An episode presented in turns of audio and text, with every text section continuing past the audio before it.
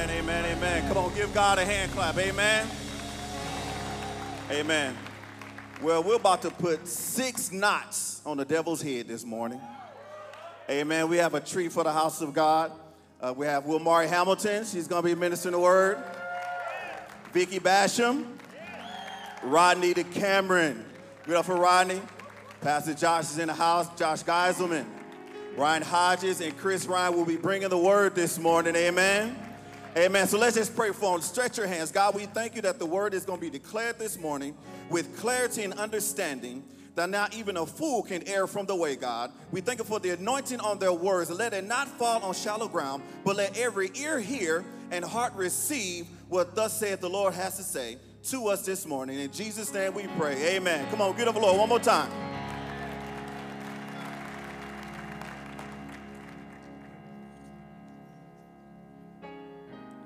Praise the Lord and welcome to RTTN. I only have about eight minutes, so uh, as I was sitting there by, by my husband, the Lord began to speak to me, and He said that today I want to deliver an alcoholic. So, the title of my message is called I Am Redeemed in Christ Jesus. I am redeemed. And the word redeem means to buy out like a ransom. It means purchasing a slave's freedom. We were in bondage to sin and we were in bondage to Satan. But how many know that through the blood of Jesus Christ, we have been redeemed? We have been made free through his precious holy blood. So, very quickly, I'm going to read very quickly. To be redeemed is to be forgiven, to be holy, to be justified, to be free, to be adopted, and to be reconciled. Hallelujah. What God did for you is He gave you sonship and He gave you citizenship. Hallelujah. You are no longer what your past says that you were. You are redeemed by the blood of the Lamb. You have passed from darkness into the kingdom of light and you became a son or daughter of the Most High God. Very quickly, I'm going to share a quick testimony of one of the most amazing redemption stories, and it happened in my own family. My father struggled with alcoholism for years, it cost him his marriage. My mom and dad remarried after several years, gave him another chance, and he still struggled with alcohol and that bondage. So someone invited him to Little Baptist Church. And they said, Come on, Clifford, I believe that what you're seeking you will find in that little church. And the church was having a play called I Dreamed, I Searched Heaven for You. And so, what happened after that play was uh, over, they gave an altar call to the sinner, to the lost. And so my dad got up from out of his seat and he went to that altar and he knelt down and he gave his heart to the Lord. And right there and right then, the Lord Jesus washed him and cleansed him in the blood of the Lamb. My dad got redeemed that day. Hallelujah. And the most amazing part of it, you know, God goes all the way. He does not halfway do anything, He goes all the way. And my dad had been struggling with alcoholism for years, but when he got up from that altar of prayer, there was no more addiction because the blood of Jesus washed that addiction out of his system. Hallelujah. The power in the blood of the Lamb. The Lord began to speak to me that there's someone that you're struggling with alcoholism. But if you'll just make the step of faith, God will wash you today. God will take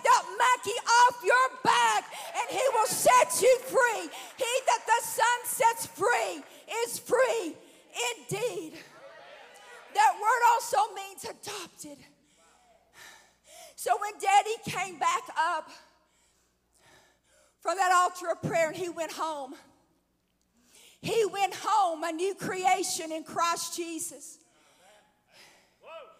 He walked into sonship that day. When my mother saw him, she immediately noticed a change in his life. And that made her want to receive what my daddy received at that altar of prayer. And they started going to church together. And they raised us kids in church. And because of their example, I'm telling you what, my family is saved today. I still have some wayward, uh, prodigal brothers, but I believe that God is bringing them in. So I'm here to tell you to give someone hope that you are not identified by your past. Your identity is found in Christ and Christ alone. My dad was no longer identified as an alcoholic. He was identified as the Son of God, a Son of the Most High God. Some of you may be struggling with your past. Yes, you're saved, but you may be struggling with some of the residue of your past and you can't seem to get past your past. But I'm here to tell you that the blood of Jesus has cleansed you and the blood of Jesus has cleansed your past. You are no longer identified by what you were, but you are identified in Christ and Christ alone be redeemed today. If you do not know Jesus Christ as your personal Lord and Savior, today is the day of salvation.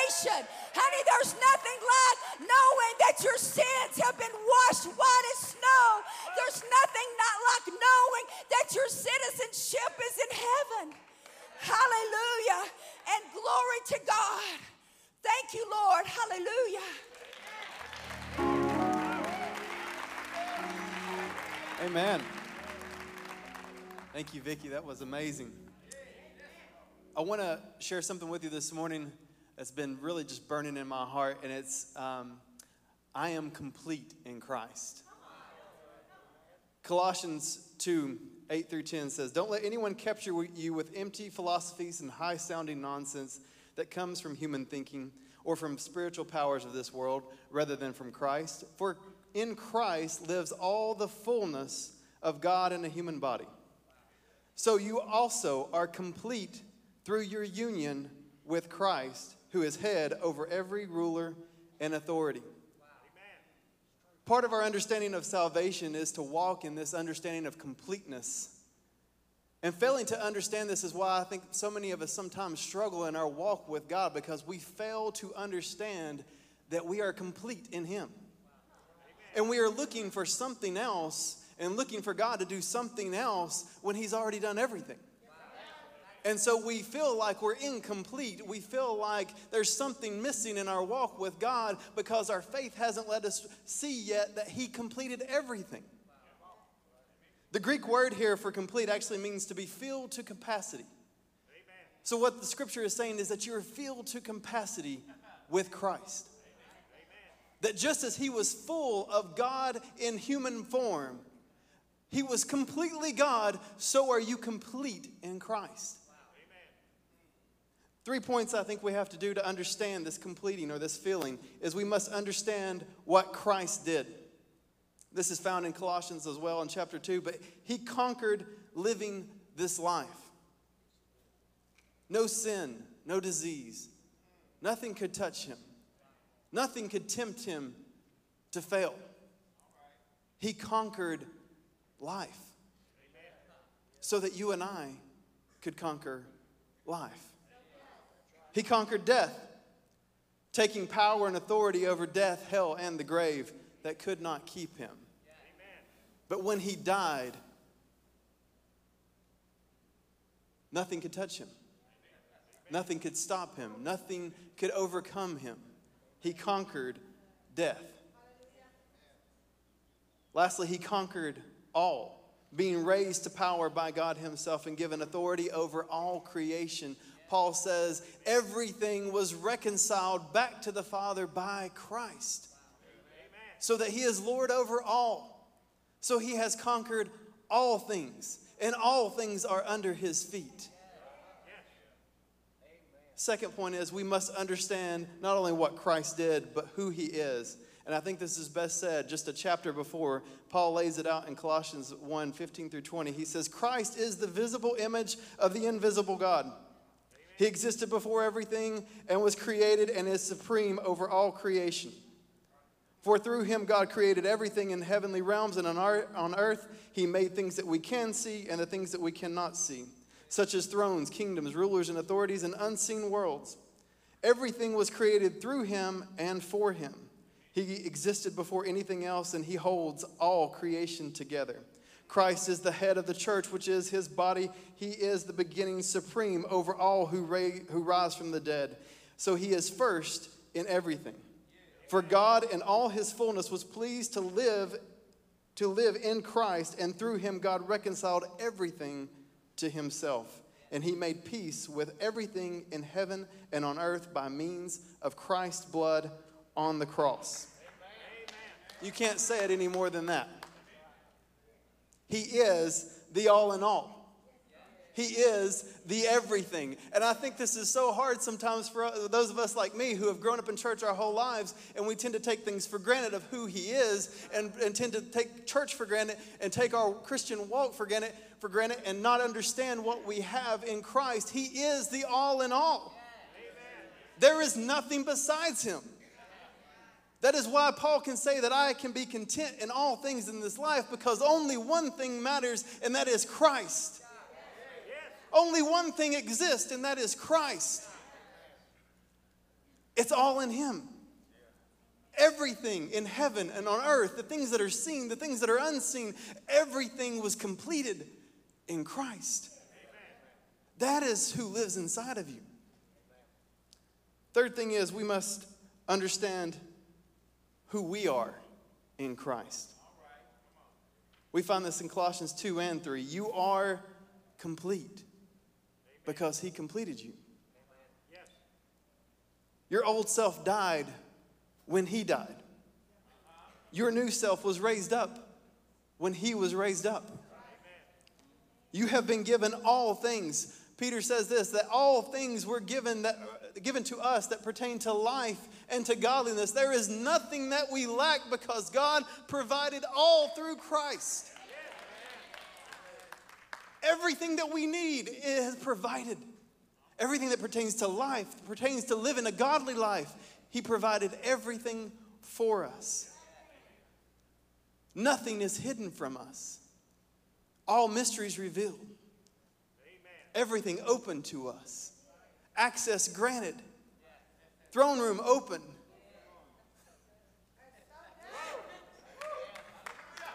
If we understood who we are, there would be nothing that could stop what God is doing in us, what He's called us to. If we understand Christ, if we understand what He's done, and that same power that is in Him resides in you and I, there is nothing that we cannot do because the fullness and the completeness of Christ is inside of me. Why are we looking for something else? Why are we looking for something else to get us closer to God? Why are we living this life looking for more? It's all in Him. So, what is left to do if Christ has completed everything? What is left to do since we are complete? What's left to do is to believe it. What's left to do is to walk in it. What's left to do is to walk in the power and authority that God has given us and to live the life that He's called you to live and to live as though Christ is inside of you because He is.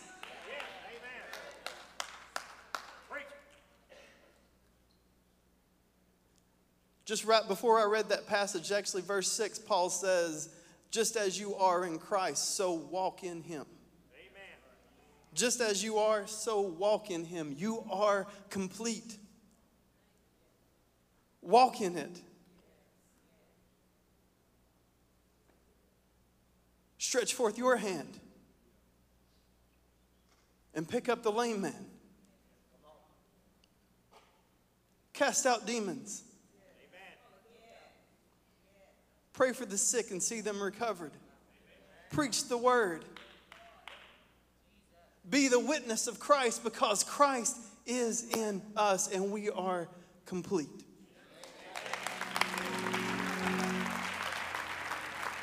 Amen. Can you guys say, I am redeemed in Christ? I am complete in Christ. And I'm going to preach, I am fearless in Christ. Oh, come on. Some of you let that go real quick. Can you say, I am fearless in Christ? Can you look at your neighbor and say, You are fearless in Christ?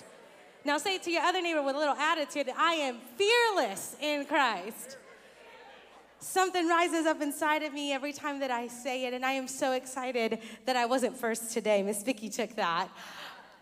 so today I come to declare that I am fearless in Christ.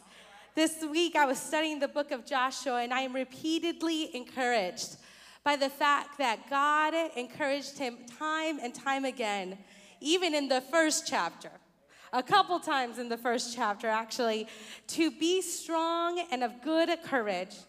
Do not be afraid, nor be dismayed, for the Lord your God is with you wherever you go. He encouraged him in verse 6, in verse 7, and in verse 9, all in that first chapter, which should give you some grace and should say, it's all right if you have to be reminded that you that you need to be strong and that you need to be a man and woman of courage. The encouragement tells me that there will be times where you will feel like we cannot face our giants. And secondly, that there is a God who has our back. I don't know about you, but I'm glad for a God who does not just leave us with empty promises or empty words, but that when He says, be strong and have good courage, He's like an avenger that's behind you all the time. He is somebody on your team that not only talks the talk, but will walk the walk alongside your valleys and your mountaintops. Second Timothy declares over us that God has not given us a spirit of fear, but of power, of love, and of a sound mind. So, what are the keys to walking in fearlessness? Simply put, obedience and a dedicated heart to God and His Word. Joshua faced outrageous odds and he faced a land which was promised to the children of Israel, yet had not been conquered. Have you ever found yourself in a place where you can see the promise, but it's not yet been conquered? Do you have children that have not yet become what you know that they will become, but you stand as a mom or dad knowing what they are to be? I know I stood there this week. I went on vacation. That's why I'm a little brown. Is that all right? And I stood facing this slide. I know this is silly for some of you guys, but this slide was a 10 story drop. And the entire time I was about to go on vacation, I knew that there was a slide and I worked it up in my mind. Because, see, I may be fearless and talking to strangers, but there's something about a slide that kind of gets to me. Anybody else in the room, or is it just me? I thought it was a water slide, and I'm like, I'm not going down that. I'm not going down that. There's no way. And then when we got there, we found out that it was just a dry slide. And I was like, okay, maybe I can. And here I stood shaking as I was going on this ride. It was just me and Andy, there was no kids. And I said, I want to do it. I want to do it because I want to be able to tell the kids that when I get home that I did it, that I conquered a fear. I saw the slide in front of me. I knew what I could do, but I had not yet conquered it. Even up on that top story, I looked down. It was the 16th floor, and I would end up on the fifth floor. I'm telling you, it was an 11 story drop. And I stood up there, and this lady behind me was like, I'm scared too. My, fa- my family says I'm a wuss. I'm like, mine too. And so I'm going to do it. And if I do it, you do it too, girly. And you know what? I got down on that slide and I was shaking and I screamed the entire way down. And when I stood up at the end, I said, I did it. And everybody else was completely confused. But you know what? Even in the little things, God will give you courage. You might be in a season where you face and you see a promised land, but you have not yet conquered it. And that's where Joshua and the children of Israel found themselves in this book. They had to choose to obey the promise of God and rely on His word to be strong and very courageous. When you choose that, you will walk in fearlessness and it will bring about an atmosphere shift. As we can read in the book of Joshua, when they faced their enemies, God would give them Heavenly Strategy. You should read that book. They were up against insurmountable odds, enemies that could easily defeat them. But because they sought God, they sought His wisdom, and they knew that He was on His side, they were never defeated and they stepped on the feet of their enemy. I wonder if there's some people in here that can praise God that you are fearless in Him. Woo! Even when they were up against the walls of Jericho, even when there was deception and dishonesty like the Gideons, because they obeyed the Lord and kept his word close, they defeated them. As they conquered land after land, they bravely would shift the atmosphere. And that is the amazing thing about being strong, brave, and of good courage. It's not about us. It magnifies the one true King and provider of true fearlessness. Because they had other towns who worshiped other idols, but they realized that the God of Israel was a God that would back up their enemies even when it didn't make sense. I am glad that I have a God who makes victory out of things that don't make any sense. Woo! it becomes very apparent to the nations around them that God is a different kind of God. So today, I've come to declare to be strong and be very courageous because God stands with you today. And I felt a stirring in my heart to remind those of you that are in here that might have been in this battle for a long time, just like Caleb came back to Joshua in chapter 14 and he said, Listen, when I was very young, I went and spied out the land and I stood on the word and I was fearless and I have a promise to redeem today. And he said, Joshua, would you at age 85 give me the inheritance? And you know what? That's what the Lord promises you today. That as you stand fearlessly before him, not only will he give you rest after a battle, but he will give you inheritance. I am glad for a God that does not leave me empty of the promises. It says in his word in chapter 21 that the Lord gave Israel all the land which we had sworn to give give, and not a word failed of any good thing which the Lord had spoken to the house. You are fearless in Christ, and He will give you rest and inheritance to you. Just swing your sword and declare, I am fearless in Christ today.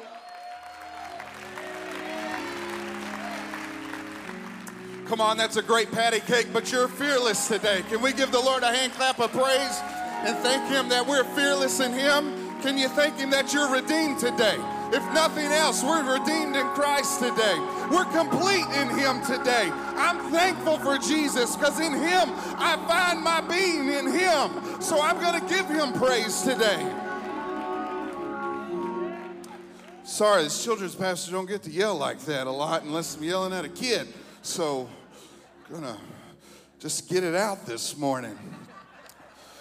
Oh, Lord, forgive me. Look at your neighbor and say, Neighbor, you are redeemed in Christ. Look at your other neighbor and say, You're complete in Christ. Turn around and look at somebody you've been ignoring all day and tell them, You're fearless in Christ.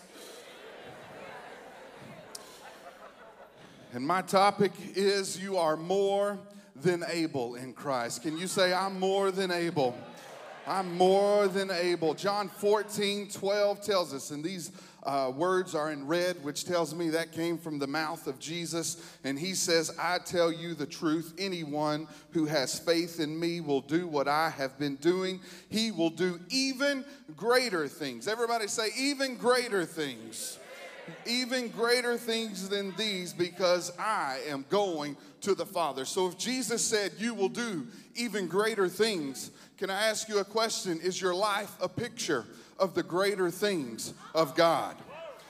Does your family show the greater things of God. I believe we're seeing the greater things of God here in our church, but I want to see those even greater things in my own life as I walk throughout my home and through my community.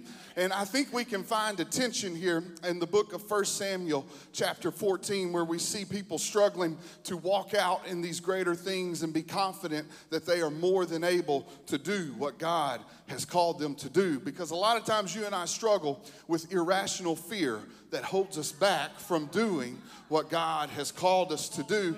And in 1 Samuel chapter 14, we find the Israelite army of about 600 people with King Saul sitting and hiding in mountains they were meant to conquer. And they're hiding there uh, from a Philistine army of about 33,000 men.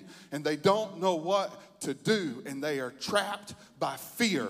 And fear wants to hold us down and pause us and keep us from conquering what we're meant to conquer. But one day, Jonathan looks at his armor bearer and says, Let's go over to that Philistine army. And so the armor bearer has no armor of his own, he has no sword to fight with, but he trusts Jonathan. He says, If I've got his armor, that's all I need. And you and I have an armor that's not our own as well. But the King of Kings and the Lord of Lords has given us his armor to walk in every day. And in him, I am more than able to do what I was called to do. So they left the army of 600 people. They were prepared to walk away from safety and security to go conquer what God had told them to conquer. And you and I have to be willing to take a step and not sit back. King Saul should have been the one leading them in this charge, but he is sitting back fearful. And so many of God's people are sitting back waiting for the whole plan to unfold before they'll take a step. But He didn't call us to wait for the whole plan. He says, walk by faith and not by sight. And so if I am more than able in Him, I don't have to know the whole plan. I'll just walk and follow Him wherever He leads me. And so the armor bearer follows Jonathan. Good Lord, that clock is moving. And so he follows Jonathan out to fight the Philistine army. And they get over there, and I know the armor bearer is walking thinking, Jonathan has one great plan. He is one smart guy. I cannot wait to see what happens when we get over there. And so he is anxious to hear the plan. And he, Jonathan looks at him and says, Perhaps the Lord will be with us today. I don't know about you, but in that moment, I would want to hear a little bit more than a perhaps that we were going to make it out of this because the 600 men army had no clue they had even left. They are out there on their own. It's just them and that big Philistine army. But Jonathan knew he was more than able because God was with him. And sometimes you and I don't have it all figured out, but all we need is a perhaps. Because perhaps if the same God that saved me, perhaps if the same God that saved Miss Vicky's dad, perhaps the same God can save your family member if you'll just trust in him. Perhaps if the same God that healed my mom of a brain tumor miraculously, perhaps if the same God that resurrected my two twin boys that doctors said wouldn't live, perhaps if the same God that healed my dad of a heart attack that they said he shouldn't have survived, perhaps the same God will heal you if you'll just trust in him. I don't need a whole plan. I don't need to know what's going to happen tomorrow. Perhaps if I just walk and trust God today, He's going to lead me to greener pastures. I am more than able in Christ Jesus, and I'm going to trust in Him. Somebody say amen.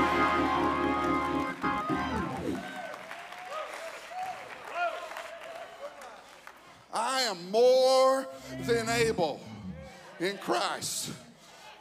My boys will do anything if I tell them, hey, let's go do this. It may be the craziest thing ever, but they'll go do it. My neighbor found a corn snake in his house the other day. I said, Oh, dear Lord, the devil is a liar. I don't like snakes. But I saw my neighbor wrestling that snake, and I thought, well, that looks pretty fun. And so uh, I said, Will, come on, let's go see this thing. He'd never been around a snake before. He's like, Yeah, let's go, let's go. Yes.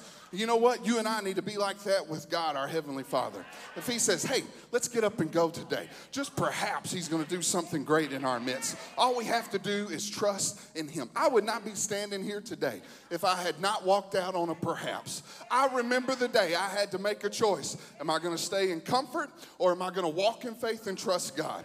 And I had to go sit before my dad and say, Dad, the plan's not going like I thought it would. I'm going to have to change course here in the middle of my college and I'm going to have to follow God. It made no sense whatsoever. He was mortified by it. He's like, Son, you're going to go in so much debt. This is not going to work out. But I would not be standing in this spot if I had not trusted Him. And all along the way, I've seen that God didn't just send me out there, He was walking with me every step of the way. So the armor bearer looks at Jonathan and he says, Do all you have in mind. I am with you, heart and soul. He didn't need a plan that day. He trusted Jonathan. He knew Jonathan walked with God. And if Jonathan said, let's go, he was going to go with that. And you and I need to come into agreement with God today and say, God, I may not know your plans, your ways are not my ways, your thoughts are not my thoughts. But today I stand here and say, do all you have in mind. I am with you, heart and soul. Some of you have been sitting around waiting on God to do something in your life when He is waiting on you to come to where He is. So take a step and say, God, here I am. Do all you have in mind. I am with you, heart and soul. And your worship and your walk of faith is going to bust open the floodgates of heaven, and you're going to see God do great and mighty things in your midst. Somebody shout, I am more than able.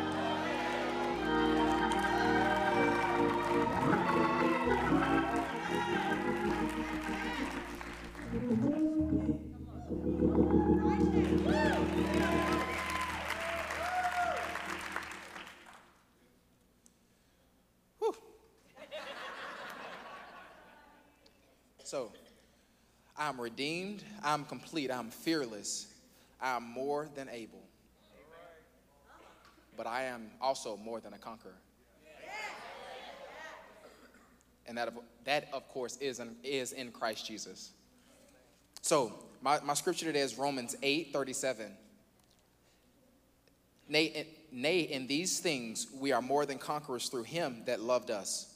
Verse 38. For I am persuaded that neither death, nor life, nor angels, nor principalities, nor powers, nor things present, nor things to come, nor height, nor depth, nor any other creature shall be able to separate us from the love from the love of God, which is in Christ Jesus our Lord.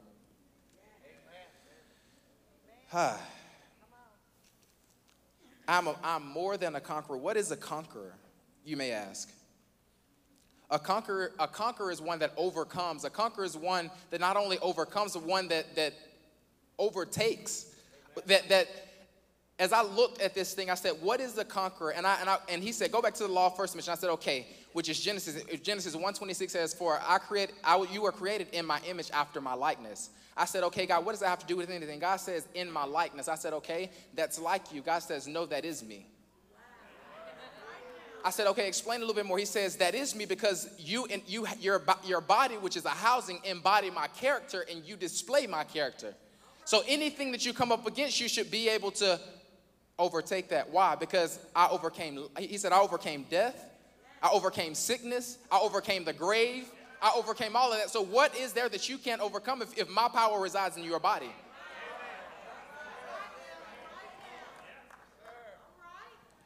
Doxa, the word doxa means glory. So if you go back to verse 8, Romans 8, and let's let's let's do let me, let me give you a brief rundown. What happened is Paul was encouraging the church to to to not take on not, not to to not take on false doctrine but to be more but to be more fulfilled in christ to, to, to grow in christ to understand what god was telling them to understand the teachings because in that time it was the roman empire. They were functioning in the, in the times of, of the roman empire and there was a lot of religion in that time. So paul was saying okay now that we have this aspect or this foundation established he says okay now let's go back and get educated. What's going on here? So now he begins to lay a foundation and to say okay now that the, everything looks bad in this area, he says, okay, but what's the one thing that makes you a conqueror? Let me tell you what that one thing is. That one thing is hope, such as such as all of these ministers on this pulpit has, pulpit has told you. See, the thing of it is, is when you get saved, it, the, the thing that deems your salvation is hope. It's not right. It's faith. But, it, but you have to encompass hope to even receive salvation. Your mentality have to be changed upon hope. Why? Because hope is a reality. How do I know that? Because in Hebrews 11, it talks about how Abraham was deemed how Abraham was deemed righteous. Why? Because of hope. Because of his hope, because of the reality that he possessed. That wasn't his home. But when he possessed the reality of understanding that heaven was his home, then that's when God had deemed him righteous. So I come to encourage you today and just let you know it's hope. In spite of everything that's going on around us, it's hope. In spite of all the suicide and calamity that's going on around us, it's hope that's going to keep you. It's hope that's going to sustain you. It's hope that's going to bring your family to Christ. It's hope that's going to bring you through the tough times. It's hope. Faith is the substance of things hoped for and the evidence of things not yet seen. What is that? That's hope. So when things aren't going according to the way that you want them to go, it's hope.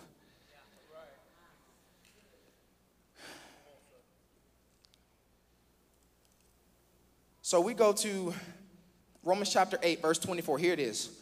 For we are saved by hope, but hope that is that is seen is not hope. For what is for what a man seeth, why doth yet hope, why doth he yet hope for it? If you can see it, why will you hope for it? If you can see it, is it a reality?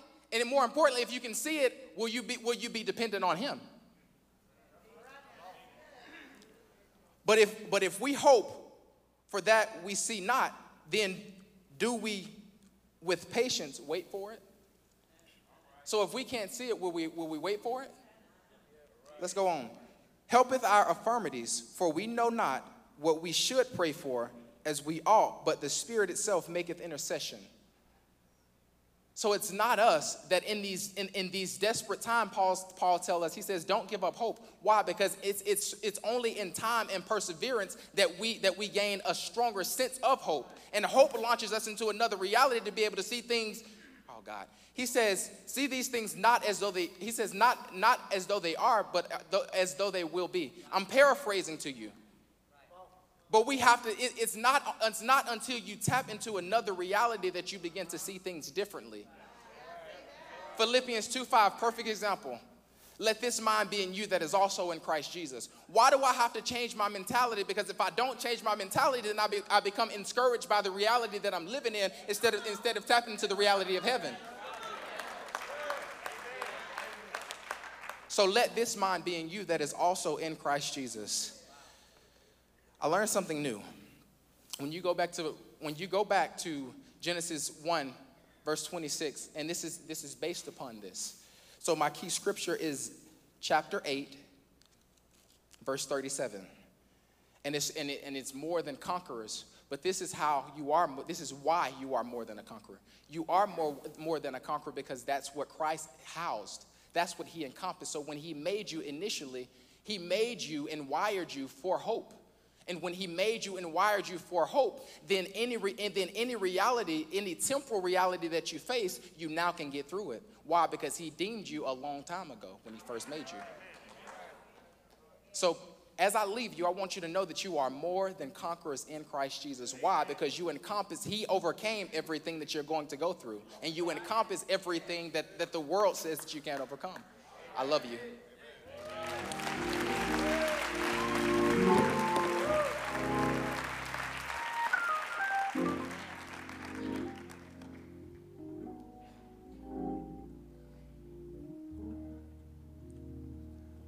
Look at your neighbor and say, I'm found in him.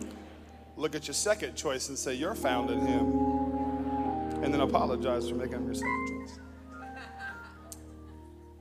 I'm going to read this passage of scripture. It's Matthew 16, verse 13. It's a very familiar passage, and it says this When Jesus entered into the region of Caesarea Philippi, he asked them, who do men say that I am? They said, Some say you're John the Baptist, some say you're Elijah, some say you're Jeremiah, some say you're a prophet of old. And he asked them a question, But who do you? Who do you say that I am? Who do you say that I am? And Peter, being the one that always gets to speak up, answered, You are the Christ the Son of the living God. Blessed are you, Simon Bar Jonah, for flesh and blood has not revealed this unto you, but my Father who is in heaven. And I also say to you that you are Peter, and on this rock I will build my church, and the gates of hell shall not prevail against it. And I will give you the keys of the kingdom of heaven. And whatever you bind on earth will be bound in heaven, and whatever you loose on earth will be loosed in heaven. You can't be on social media longer than five minutes without seeing an advertisement of something that's going to make your life better. You can't watch one TV program and not see all of this all of this information, all of this marketing that's gonna say, this is who you're supposed to be. You're supposed to be skinny. No, you're supposed to be plus. No, you're supposed to be this. No, you're supposed to be that. You're supposed to be an athlete. You're supposed to be a businessman. You're supposed to be, you're supposed to be, you're supposed to be. And in a world that is trying to tell you who you are, I have a question for you. Who are you? Because we have a world today who is longing to know who I am. Some of you right now are hearing this very, very simple thing and you're aching on the inside because you yourself want to know why was I created? Why is there breath in my lungs? What purpose do I have? Does, even, does anyone even know who I am? And you have to understand this today that when we know who He is, He can tell us who we are. When we understand who He is, we know who we are. So I'm just going to pull this one on you today. Who are you? Who do you say Jesus is. Because some of you might say, he's the, he's the man that my pastor yells about on Sunday morning. He's the man my mama reads to me about at nighttime. He's the, he's the man that, that, that Tobin twirls for. He's the song that we're singing. And you can tell me all about him, but I want to know do you know him? You might know of him, but do you know him? Because you cannot figure out who you are if you don't know who He is. And for so long, we have settled with knowing about Him and never giving an ounce of intimacy of getting to know Him. And you're sitting here and you're allowing a world to dictate and tell you who you are, and you are no more satisfied with your Nikes on today than you were the day you bought them and your nice new mortgage you thought would give you your purpose, and now you're just saying, I got to work harder to pay it off. And you keep trying to identify yourself with stuff, and you continue to try to identify yourself with what your mom and your dad did. And you're sitting here today, I just want to know who I am. And so some of you here might be saying, well, how do I get to know who he is? I love it when the, when the, when the passage gives us the prescription. I asked the question, I spent three hours yesterday on two words Caesarea Philippi. Why there? Have you ever read the verse and said, out of all the places Jesus has been, like I would have like set the demoniac free and been like, do you know who I am now? Do you see this? No, it says that when he entered into the region, he then asked the question. But I want you to see something a little bit further down the road in Matthew chapter 3 when they're in the Jordan River and all those who were there saw Jesus go under the water and come back out of the water and a dove came and rested on him and the heavens opened and a voice boomed through the through the sky said and this is my son who I am well pleased with that we have a glimpse of identity in the river Jordan who this man is. But it it's so funny that in the passage, Caesarea Philippi is the origins of where the Jordan flows from. And behind it is Mount. It's, it's, it's the tallest point in all of Israel. And he says, if you just recognize the river, you can find me. And far too long you have sat by watching people know him in a river that runs through your house, in a river that runs through this house, that you just watch it flow by. But if you want to really know who he is, I challenge you to get in the river with him today. Stop settling for somebody else to get in the river and say, I'm going to know him for myself. Do you want to know him? Get in the river. They say the, the greatest two days of your life is the day you were born and the day you figure out why. I think it's the day that you were born again. And we figure out why. Peter, you're no more Simon Bar Jonah. You are now Peter. And upon this rock I build my church. Do you know Peter means rock? Petra, Petros. And the rock that he talked about is Petra in the Greek. He says, Upon you, Peter, because you know who I am, you are Peter the rock. And upon this rock I will build my church. There's so many people think upon Peter he builds the church, but I believe he was pointing up at the mount. Because what you and I need to understand is that below that place there is a cave and there is a pool that is called the gates of hell. And it says they could not even find the bottom of it. And at this place there was a sanctuary and a shrine for all of these gods the god of Pan, who was supposed to be the god of the forest and the shepherds, the god of Zeus, the god above every other god. There was sacrifices, there was idol worship. In First Kings, your Bible says that idol worship was introduced to the people of Israel at this very place. And so he says, Upon this rock, Peter, I'm gonna build my church the highest point above idol worship, above the gates of hell. Above, he is above your problem, He is above your situation, He is above the enemy. And I love it how he says, and you're Peter. He gave him a new name. I'm so thankful he didn't say Simon the fisherman. No, no, no. He said Peter the fisher of men. When you find him, you find out who you really are. You might have been called an alcoholic all your life. You may have been called an adulterer all your life. You may have been called all these names not good enough, lacking, small, short, big, tall. Everybody's trying to tell you who you are. And in one moment, when he recognized who Jesus was, he says, Let, Lean in, Peter. Lean in, RTTN.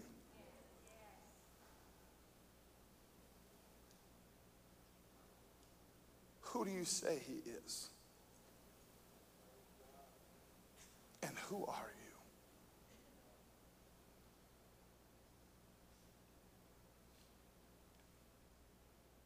Who are you?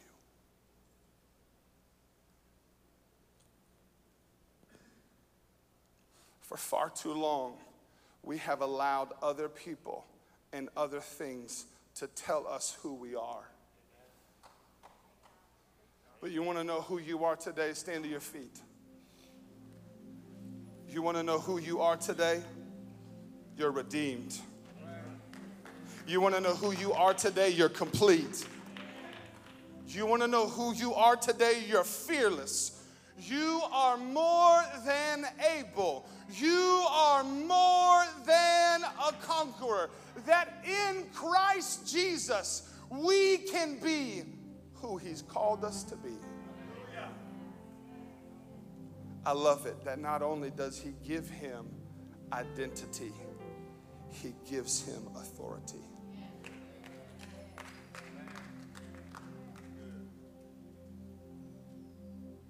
You are not a product of your circumstances. You are more than a conqueror today in Christ Jesus you can be fearless today in Christ Jesus. And I would just wonder How many of us in this room say, I need to be in Him? Maybe you need to be a conqueror. Maybe you need to be redeemed. Maybe you need to be found. And for whatever for whatever reason you are here today, he wants you to know that in him he possesses all the things you need to make it. So if I could ask the prayer team and the pastors to come down, if that's you today and you're saying, Pastor Josh, I need what everyone said today. I need that in Christ. I need that today.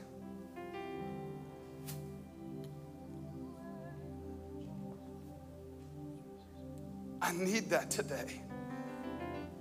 You're so, you're so discouraged. You're so overwhelmed, and you don't know how you're going to make it. You say, I need to be a conqueror today. I want you to come. Come on.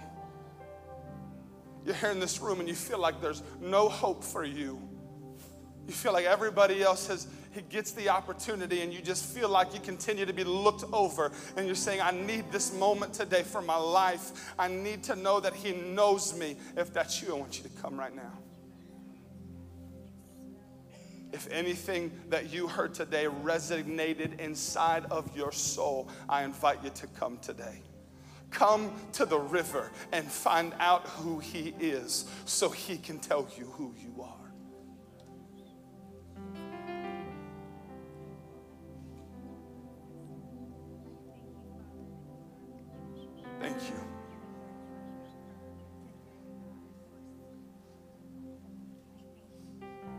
Last time we just got lost in the love of the Father. When was the last time we allowed Him to tell us who we are?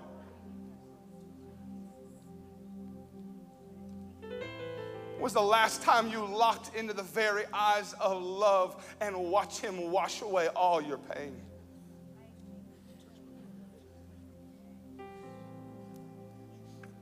I declare today that this is your day. You are not going under. Just when the enemy thought he got you, he was wrong.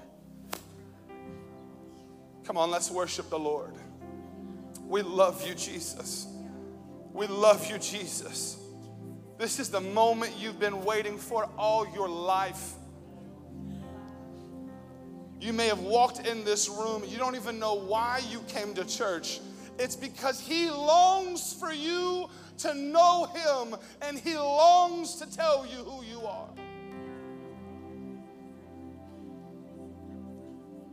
If you need healing today, come. If you need hope today, come. If you need to be more than a conqueror today, come. Come.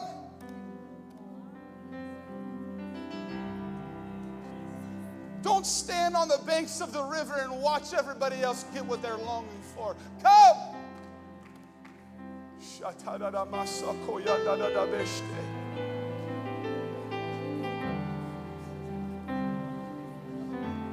We are redemption to the nation.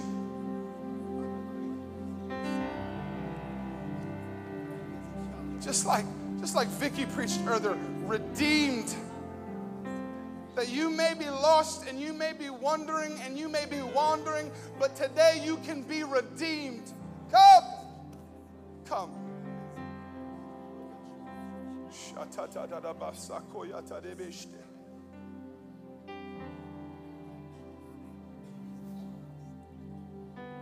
you could just extend your hands and just pray for those who are down here today. And if you need prayer in any form today, come down, please, and join us.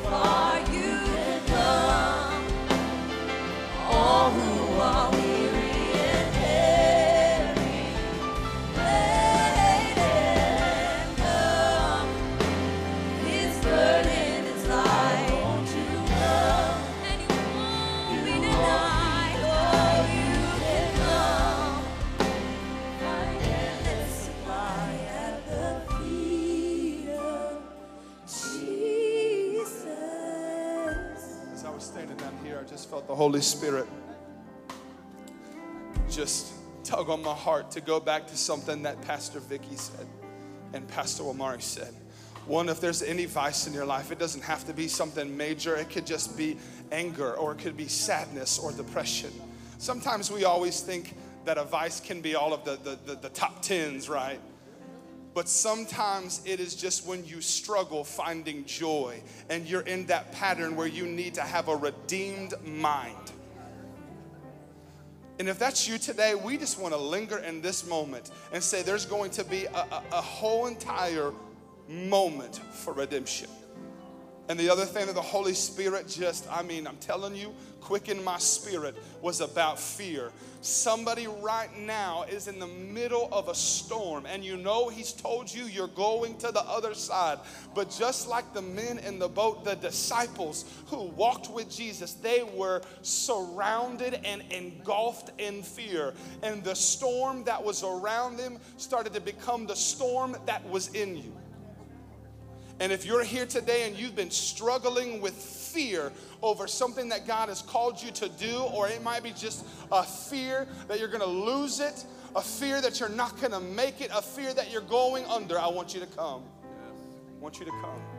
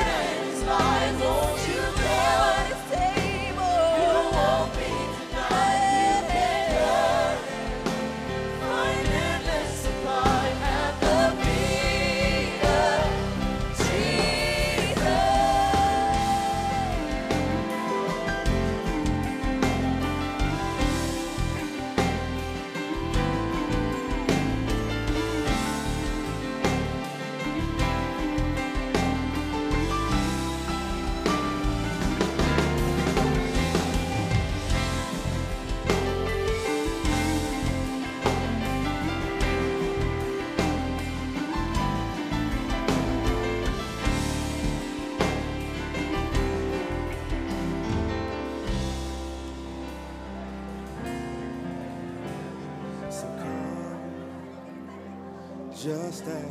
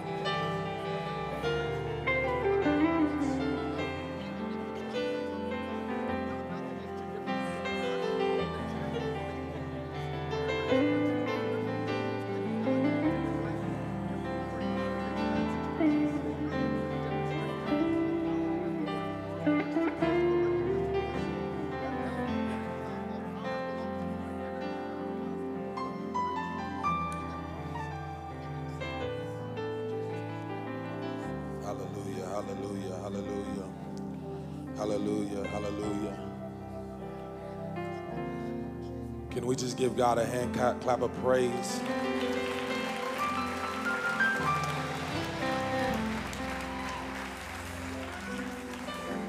Just a sweet presence. Can we give God a hand clap of praise for the ministers he used?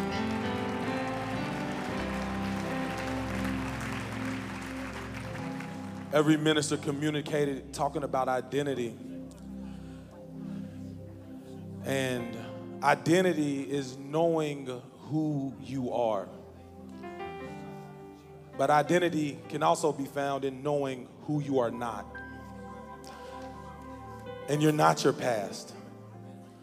You're not last year. You're not your mistakes. You're not what daddy did and what mama didn't do. You're not your community nor your zip code. Your identity is found in Christ alone.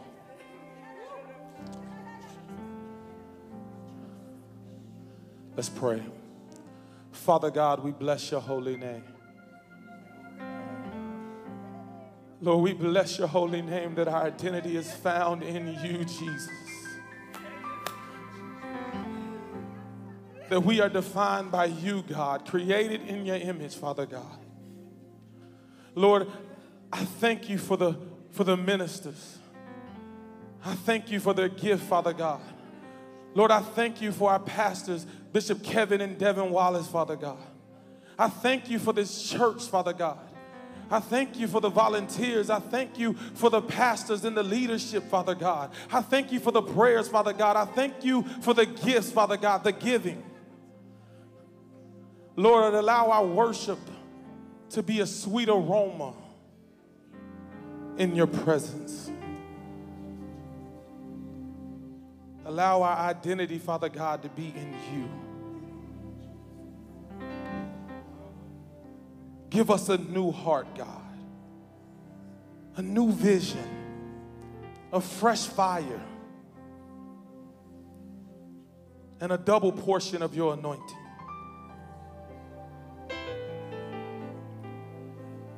Hallelujah. Lord, I am who I am because I am said I am. Hallelujah. Hallelujah. Hallelujah. Hallelujah. Come on, let's just begin to praise. Hallelujah. Hallelujah. My good friend Nate, we used to say it all the time. Say it with me, church. I am who I am because I am said I am. Come on, somebody give God a hand clap of praise.